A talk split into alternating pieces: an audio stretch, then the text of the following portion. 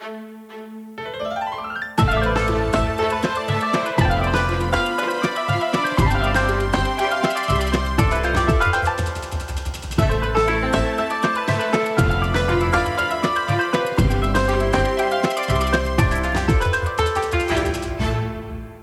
بكم في بودكاست نقاش اجتماعي. لا تزال ليلى حتى هذه اللحظة تحاول الخروج من صدمة استشهاد صديقتها سديل نغنغية التي تبلغ من العمر 15 عاما والتي استشهدت بفعل رصاص الاحتلال في مدينة جنين. قصة ليلى واستشهاد سديل تشبه قصص الكثير من الفلسطينيين في معركتهم المستمرة مع العدو الإسرائيلي. ما يطرح نقاشا حول تأثير الأزمات والحروب على الشعب الفلسطيني جراء استمرار الاحتلال ومواجهته من قبل الشعب الفلسطيني الباسل أسئلة كثيرة تطرح لا سيما بعد انتهاء معركة جنين الأخيرة حول تأثير هذه الحروب على نفسية الشعب الفلسطيني وحياته الاجتماعية وعلى بنية مجتمعه المتأثرة أساسا بفعل هذا الاحتلال المستمر حتى اليوم. كيف يحاول المجتمع الفلسطيني أن يعالج نفسه من أثر الأزمة والاضطرابات والصدمة ونتائج الحروب والأزمات المستمرة؟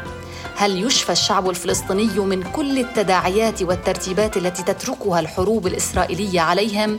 أسئلة كثيرة وإشكاليات نطرحها في حلقة اليوم من بودكاست نقاش اجتماعي تحت عنوان تأثر الفلسطينيين بالأزمات والحروب على المستويات النفسية والاجتماعية. مع ضيفنا من الخليل الصحافي الفلسطيني الميداني الأستاذ منتصر نصار. أهلا وسهلا بكم أستاذ منتصر في حلقة اليوم. أهلا ومرحبا بكم وبكل المتابعين الكرام. أهلا بكم. أستاذ منتصر نتحدث اليوم عن مسألة الحروب والأزمات وتأثيرها على الناس وحضرتك خلال عملك تواكب الكثير من الحالات آه، يعني خلينا نقول على الأرض مباشرة الناس التي تعاني من الحروب الإسرائيلية من المواجهات المستمرة بين الفلسطينيين والعدو الإسرائيلي وآخرها ما حصل في جنين تحديداً. كيف يمكن أن تنقل لنا الصورة بداية هذه الحرب؟ كيف يمكن أن تؤثر على الناس وأن تترك ذكريات آه، لها مفعول نفسي واجتماعي وعلى أكثر من مستوى؟ نعم تحية لكم الحقيقة أن الناس آه، بما أنكم تتحدثوا عن جنين آه، آه، الناس لم تنسى أصلا ما حدث في جنين عام 2002 وإن كان مر عقدين من الزمن على تلك المعركة.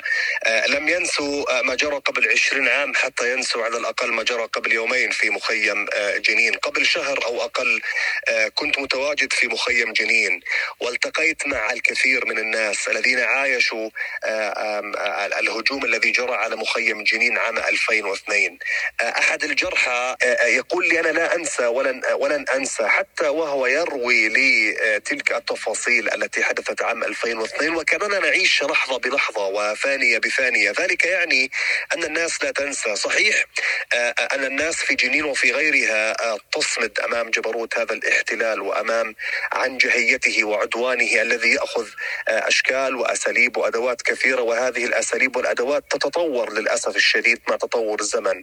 آه، آه، آه، صحيح الناس تصمد في وجه كل ذلك لكن الناس تبقى اولا وأخيرا بشر ومشاعر وأحاسيس وتتأثر.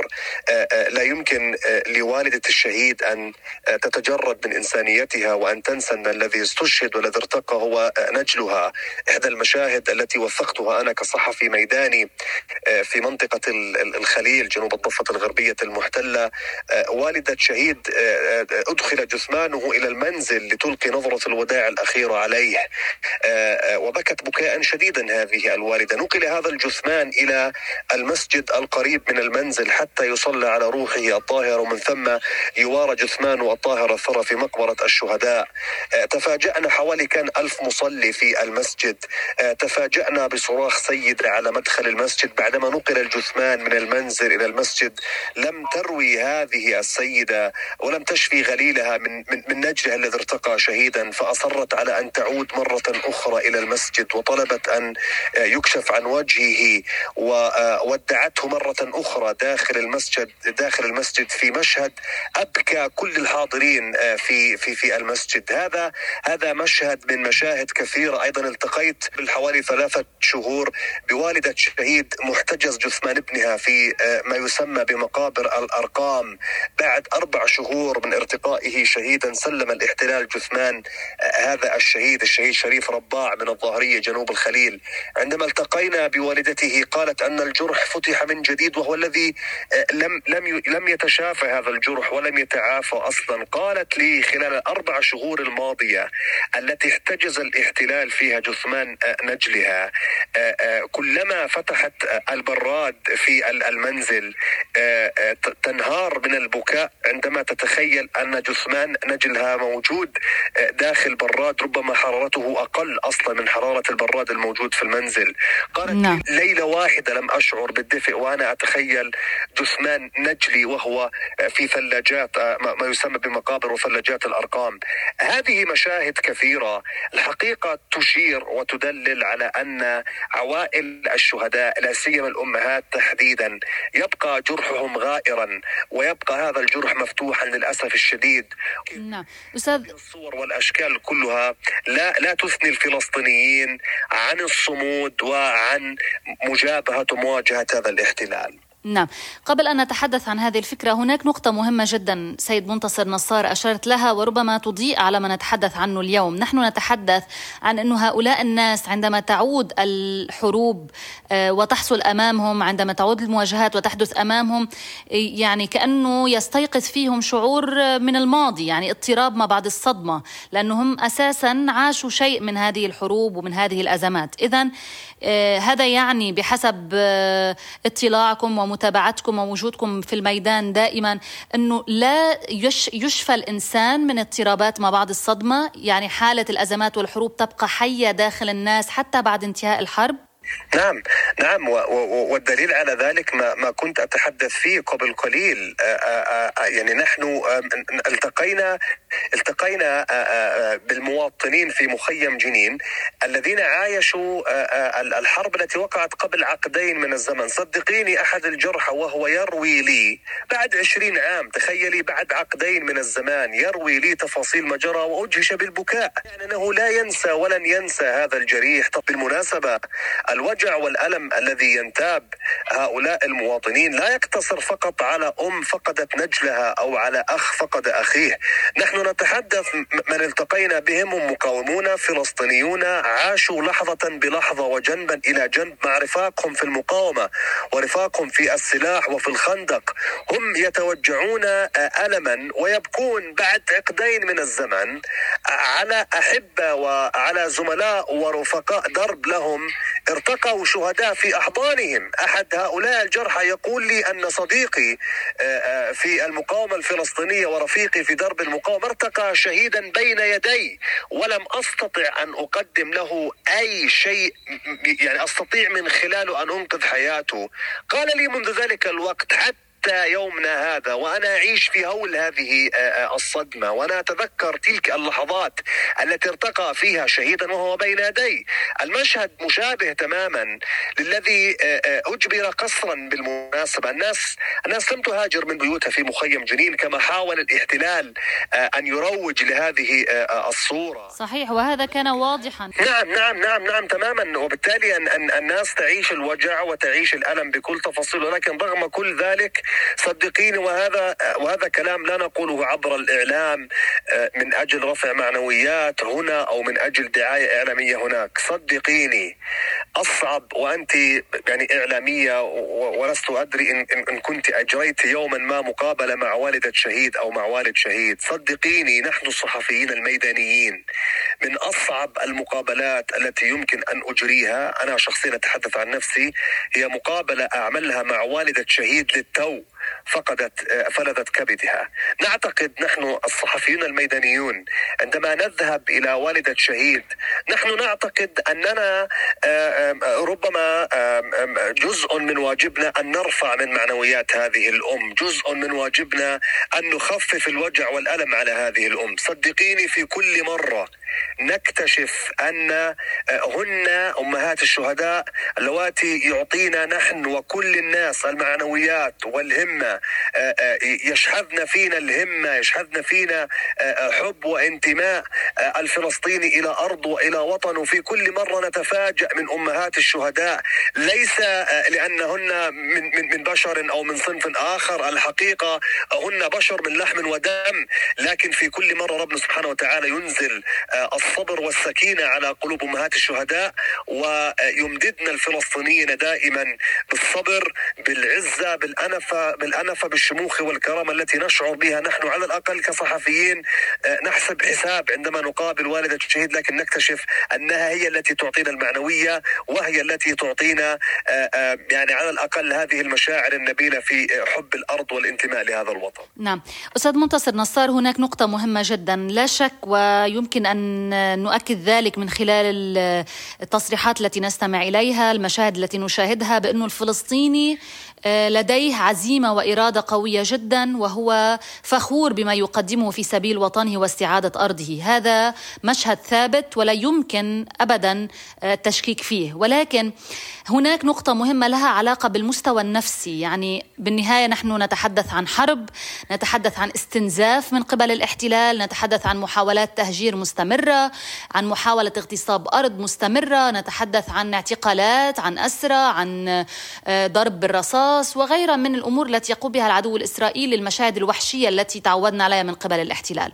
هذه المشاهد كيف تترك اثرا نفسي على الناس؟ يعني هؤلاء الناس الذين يعيشون ويعاينون كل ذلك كيف يتلقفون هذه الأمور على المستوى النفسي؟ خصوصا نتحدث عن الأطفال، النساء، كبار السن.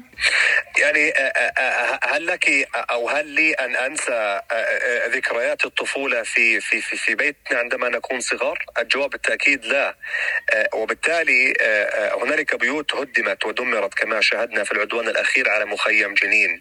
هذه بيوت لم يهدم لم لم يهدم فيها الحجارة فقط مع مع مع هدم هذه الحجارة ومع التدمير الكبير الذي لحق بمباني المخيم هم بذلك يهدمون ذكريات كثيرة عاشها أناس كثير في هذه البيوت وفي هذه المنازل ومرة أخرى أشير لأن هذا جانب وهذه زاوية من زوايا كثيرة ومتعددة بالفعل. أثرها النفسي كبير جدا على الفلسطينيين. الأمر يتعلق بفقدان أحبة الأمر يتعلق بتدمير أماكن لها علاقة بذكريات بنيت حجر حجر في ذاكرة الأطفال والكبار والصغار. مع هدمها تهدم هذه الذكريات وتلقي بظلال اختلالها بشكل كبير للأسف الشديد نفسيا بالدرجة الأولى على آه، قلوب هؤلاء، الأمر أيضا لم لم يصل فقط إلى موضوع فقدان أحبة وهدم مباني، الأمر يتعدى إلى ما هو أكثر من ذلك، هنالك جرحى أيضا اصيبوا خلال العدوان الذي جرى جديد قبل عقدين من الزمن وحتى العدوان الأخير فقدوا جزءا من أطرافهم. وبالتالي لك أن تتخيلي كيف سيكمل هذا الجريح الذي فقد ربما قدم أو أو فقد يد سيلقي بالتأكيد ذلك بظلاله على وسيؤثر بشكل كبير من الناحية النفسية. وبالتالي الفلسطينيون للأسف يبقى هذا الطيف النفسي الصعب يرافقهم في حلهم وفي ترحالهم. لكن مره أخرى نقول رغم كل ذلك ورغم كل هذه المشاهد صدقيني ما أشرحه لك بالكلمات الآن لم يعطي جزءا يسيرا أو بسيطا من التداعيات النفسية التي يعيشها الناس الذين عايشوا الحرب سواء في جنين أو حتى في قطاع غزة أو حتى في كل الأماكن التي تشهد اعتداءات مستمرة ومتواصلة من قبل الاحتلال نعم. هذا كما ذكرت جزء بسيط ويسير لكن رغم كل ذلك رغم كل ذلك الفلسطيني صامد وصابر وهو الأكثر حبا وانتماء لأرضه ولوطنه. لا شك في ذلك أستاذ منتصر نصار. ومجددا نؤكد بانه المشاهد التي نشاهدها والصور التي تصل إلينا من من عندكم من فلسطين المحتلة تؤكد ذلك وحتى من قطاع غزة بلا شك أيضا تعكس مستوى الوعي الموجود لدى الشباب الفلسطيني والشعب الفلسطيني وقدرته على تخطي هذه الأزمات. ولكن كما قلنا هذا لا ينفي وجود الأزمة. حتى على المستوى الاجتماعي أستاذ منتصر نصار لو تحدثنا باختصار على المستوى الاجتماعي كيف يمكن لهذه الأزمات والحروب المستمرة من قبل الاحتلال بحق الشعب الفلسطيني أن تترك أثرها اجتماعيا. دعيني أتحدث عن زاوية واحدة إن سمحت لي وهي أو حتى حتى الناحية الاجتماعية زواياها كثيرة، أنا أود أن آه، آه، أورد لك مثالا بسيطا. آه، في الخليل جنوب الضفة الغربية هنالك مناطق تسمى مناطق H 1 و H 2 مناطق ال H 1 هي تحت السيطرة الإسرائيلية الكاملة. التأثير الاجتماعي على هذه المناطق. اليوم في الأعياد على سبيل المثال لا يستطيع الأخ والعم والخال أن يزور أن يزور ابنتهم في المناطق التي تخضع للسيطرة الإسرائيلية في منطقة H 1 وبالتالي هذه السيدة محرومة من زيارة عائلتها في العيد بسبب الاحتلال وحواجزه. الأمر تعدى إلى ما هو أكثر من ذلك في موضوع الزواج. اليوم هذه التقسيمات التي وضعها الاحتلال للمناطق الفلسطينية مناطق تحت سيطرة إسرائيلية وتحت سيطرة فلسطينية باتت الناس حتى تخشى الزواج من هذه المناطق خوفا من إجراءات الاحتلال القمعية المستمرة والمتواصلة في ذلك المكان. هؤلاء الناس يقولون نحن نعيش في كوكب آخر لا يزورنا أحد ولا نتمكن من زيارة أحد. في منطقة شارع الشهداء في الخليل على سبيل المثال هذا الشارع يغلق ببوابة سيدتي يعني عند عند صلاة المغرب أو عند أذان المغرب تغلق هذه البوابة بمعنى أن الناس بعد المغرب لا يستطيعون لا الخروج ولا الدخول منه إلى منازلهم وبالتالي هذا كله يؤثر اجتماعيا على الناس وعلى حياة الناس. حتى في جنين أيضا التي بالكاد هي هي بدأت في مرحلة التعافي بعد هذا العدوان. الناس اليوم تحسب ألف حساب قبل قبل الدخول إلى جنين أو قبل الوصول إلى جنين. ليس خوفا من الاحتلال بالمناسبة لكن هنالك تداعيات اجتماعية ألقت بظلالها على المنطقة بشكل عام. السبب الأول والمباشر فيها الاحتلال الذي يضع الحواجز والذي يعرقل حياة الناس وينغص على الناس حياتها في الذهاب في الإياب. الحواجز لوحدها الحواجز لوحدها تداعياتها التي يعني يتلقاها الناس اجتماعيا كبيرة جدا. عندما نعم. أتحرك من مدينة إلى مدينة على سبيل المثال. أنا أنا أسكن في الخليل. إذا أردت أن أتحرك إلى بيت لحم وهي أقرب مدينة بجانب الخليل بسيارتي يستغرق يعني 20 دقيقة على الأقل. إذا إذا ما كان هناك حاجز الاحتلال في منطقة مفرق اوشعتسيون على سبيل المثال الواقع بين الخليل وبيت لحم الطريق التي تستغرق 20 دقيقة تستغرق ساعة وساعتين وثلاث ساعات وهذا بالتأكيد يلقي بتداعياته الاجتماعية على الناس بشكل كبير. طبعا بلا شك أستاذ منتصر نصار هذا مثال بسيط عن الكثير من التداعيات الاجتماعية. كما ذكرت يعني هناك مسألة السكن أيضا وهدم البيوت بشكل مستمر خلال الحرب وخارج الحرب على كل حال. يعني هذا الهدم المتعمد من قبل العدو الإسرائيلي لعدد من المنازل الفلسطينيين. ما يتعلق بالإستيطان ما يتعلق بتهويد الأرض ما يتعلق بالإعتقالات. يعني كل هذه الأمور بلا شك تترك اثارها الاجتماعية على الناس وعلى العائلات وعلى الأشخاص أنفسهم. نحن أردنا نأخذ زاوية الحروب تحديدا لأنه هي آه، يعني الزاوية الأقصى ربما أو الأكثر تاثيرا آه، على المستوى النفسي والاجتماعي. سؤال أخير أستاذ منتصر نصار إذا سمحت أيضا من موقعك كصحافي ميداني على الأرض يعني تشاهد بعينك ماذا يحصل هناك نقطة مهمة جدا لها علاقة ببنية المجتمع ولعل يعني الشعب الفلسطيني آه، موضوع بنية المجتمع محروم منها بفعل وجود الاحتلال على أرضه ولكن كيف يمكن أن تصف لنا بنية المجتمع في آه، الأراضي الفلسطينية المحتلة؟ المجتمع أنا أجيبك على هذا السؤال من حيث ما ما غطينا احداث هذا اليوم، أنت تعلمي وكل السادة المتابعين أن جنين تعرضت لعدوان كبير وضخم آه، دمر ما دمر آه، في المخيم. اليوم وبعد يوم واحد أو بعد 12 ساعة من انسحاب الاحتلال من مخيم جنين أعلن هذا اليوم عن عدد من الحملات التضامنية في كل محافظات الوطن. بدأ الناس يجودون بمالهم. آه، اليوم شهدت أطفال صغار آه، يتبرعون بالمال. آه، شهدت كبار نساء رجال الكل يتسارع من أجل أن يتبرع بالمال أو حتى بالمواد العينية بالمواد الغذائية بالألبسة بالأغطية. بكل ذلك حبا لجنين وشكرا لجنين التي دافعت عن كرامة أمة العرب وليس فقط عن الفلسطينيين. هذه البنية أو هذا الشكل من البنية المجتمعية للفلسطينيين آه، يعني آه، آه، ما اشتكت جنين من من ألم أو وجع ما تلبي الخليل نداء هذا الوجع وتسرع وهي أقصى الجنوب تحاول جاهدة أن تطبطب وأن تداوي جراح جنين. أقصى شمال الضفة الغربية. وصدقيني هذا مرة أخرى ليس كلاما عبر الإعلام هذا طبعا على كل حال شاهدنا الرسالة التي انتشرت على مواقع التواصل الاجتماعي بشكل كبير جدا. طوبى طوبى لكم هذه الدار. المهم تضلكم بخير. يعني هذا لعله مثال بسيط في جنين. صحيح وهذا في جنين لكن أنا أتحدث لك عن عن محافظات أخرى نعم. نداء جنين. وهذا على الأقل أيضا ما نرصده من خلال مواقع التواصل الاجتماعي وما يكتبه الناس. هم يعبرون عن عن أمور كثيرة تدور في خلدهم.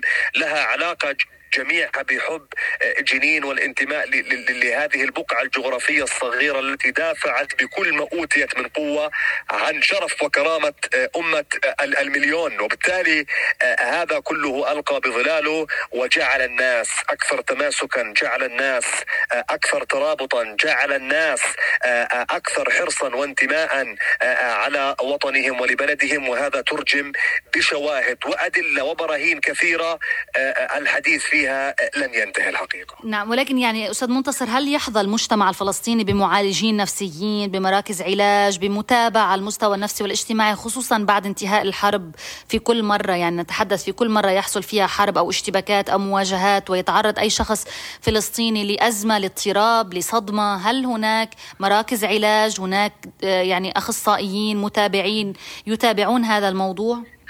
يعني صدقيني الليلة الماضية كنت أتحدث أنا وإحدى الأخصائيات النفسيات في هذا الموضوع. آه، آه، يعني موجود نعم الحقيقة موجود ويتابع بقدر الإمكان.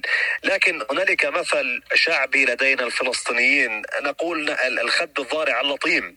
يعني آه، ليس ذلك في إشارة إلى أن الفلسطينيون باتوا يعني لا يتأثرون بالصدمات أبدا ليس الأمر كذلك. لكن لكن من كثرة من كثرة المصائب من من يعني من كثرة الانتهاكات من كثرة الاعتداءات. نحن في اليوم الواحد نغطي جنازة آه، آه، تشييع شهيد.